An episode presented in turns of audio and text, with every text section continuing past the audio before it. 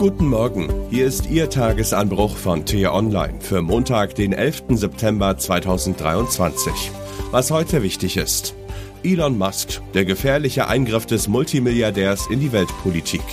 Geschrieben von T-Online USA-Korrespondent Bastian Brauns und am Mikrofon ist heute Axel Bäumling. Hat der amerikanische Tech-Milliardär Elon Musk in der Ukraine den Ausbruch eines dritten Weltkriegs verhindert? So jedenfalls klingt es, wenn man seinem Biografen zuhört, dem bekannten amerikanischen Starschriftsteller Walter Isaacson. Ihm zufolge trug sich 2022 nach dem völkerrechtswidrigen Einmarsch der Russen in die Ukraine Folgendes zu. Eines Nachts im September wollte die Ukraine die russische Schwarzmeerflotte in Sevastopol mit Unterwasserdrohnen versenken. Starlink-Satelliten sollten ihr dabei helfen, die Drohnen ins Ziel zu lenken.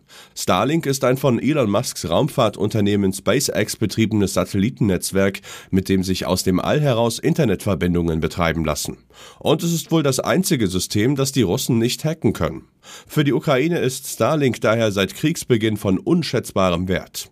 Zumal Musk dem angegriffenen Land das System nach dem russischen Überfall im Februar 2021 zunächst kostenlos zur Verfügung stellte. Als Musk also von dem großen Angriffsplan der Ukraine gegen die russische Schwarzmeerflotte mitbekam, war er besorgt. Das wäre wie der Angriff der Japaner auf Pearl Harbor im Zweiten Weltkrieg gewesen.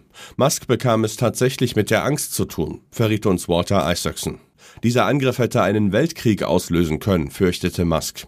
Die Konsequenz daraus war laut Isaacson, der Multimilliardär ließ Starlink rund um die Krim herum abschalten. Musks Version der Vorgänge lautet, er habe verhindert, dass Starlink in dieser Region aktiviert wurde und damit wahrscheinlich den Dritten Weltkrieg verhindert.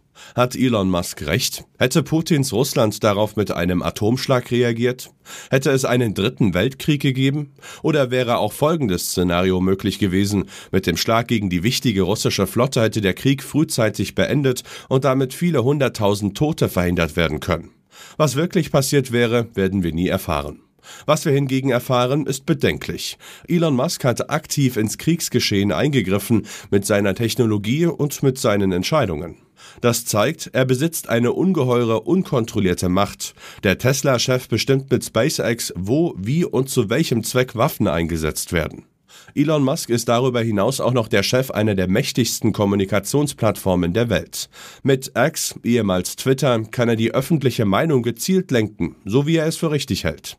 Seine Beteuerungen, er wolle dort lediglich alle Seiten gleichberechtigt zu Wort kommen lassen, sind kaum zu überprüfen. Musk allein verfügt über die Macht des X-Algorithmus. Der Einfluss von Elon Musk auf das politische Weltgeschehen ist gefährlich. Laut Walter Isaacson soll sich der Milliardär zwar sogar selbst gefragt haben, wer gibt mir diese Macht?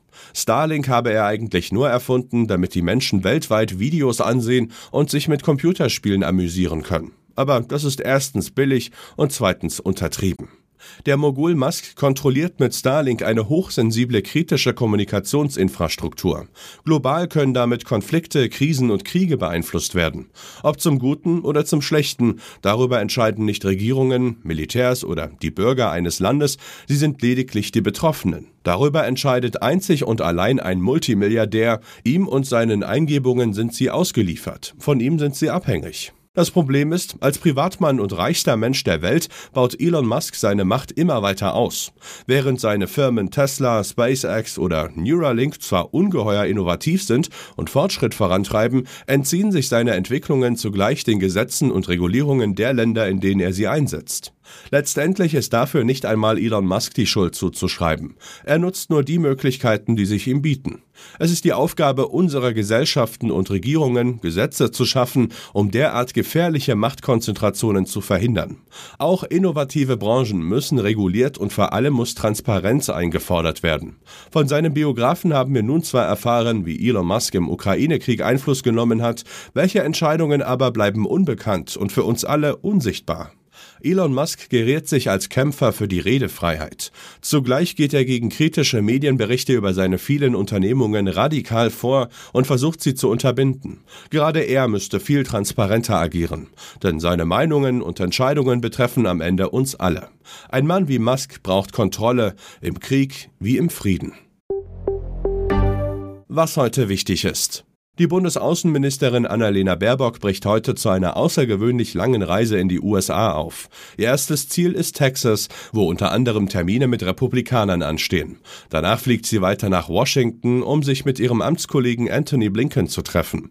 Im Anschluss folgt New York, wo Baerbock gemeinsam mit dem Bundeskanzler Olaf Scholz an der 78. Generalversammlung bei den Vereinten Nationen teilnehmen wird. Ich werde die Reise der Außenministerin für Sie aus den USA begleiten. Vor der Küste Lettlands und Estlands startet heute ein rund zweiwöchiges Marinemanöver unter deutscher Leitung. An der diesjährigen Ausgabe der seit 2007 stattfindenden Übung Northern Coasts nehmen laut Marine mehr als 3000 Soldatinnen und Soldaten aus 14 Ländern teil, darunter neben den Ostseeanrainern auch Italien, Frankreich, Kanada und die USA. Heute ist der 22. Jahrestag der Terroranschläge vom 11. September 2001, bei denen fast 3000 Menschen ums Leben kamen. In den USA finden darum zahlreiche Gedenkveranstaltungen statt. Das war der T-Online-Tagesanbruch, produziert vom Podcast Radio Detektor FM.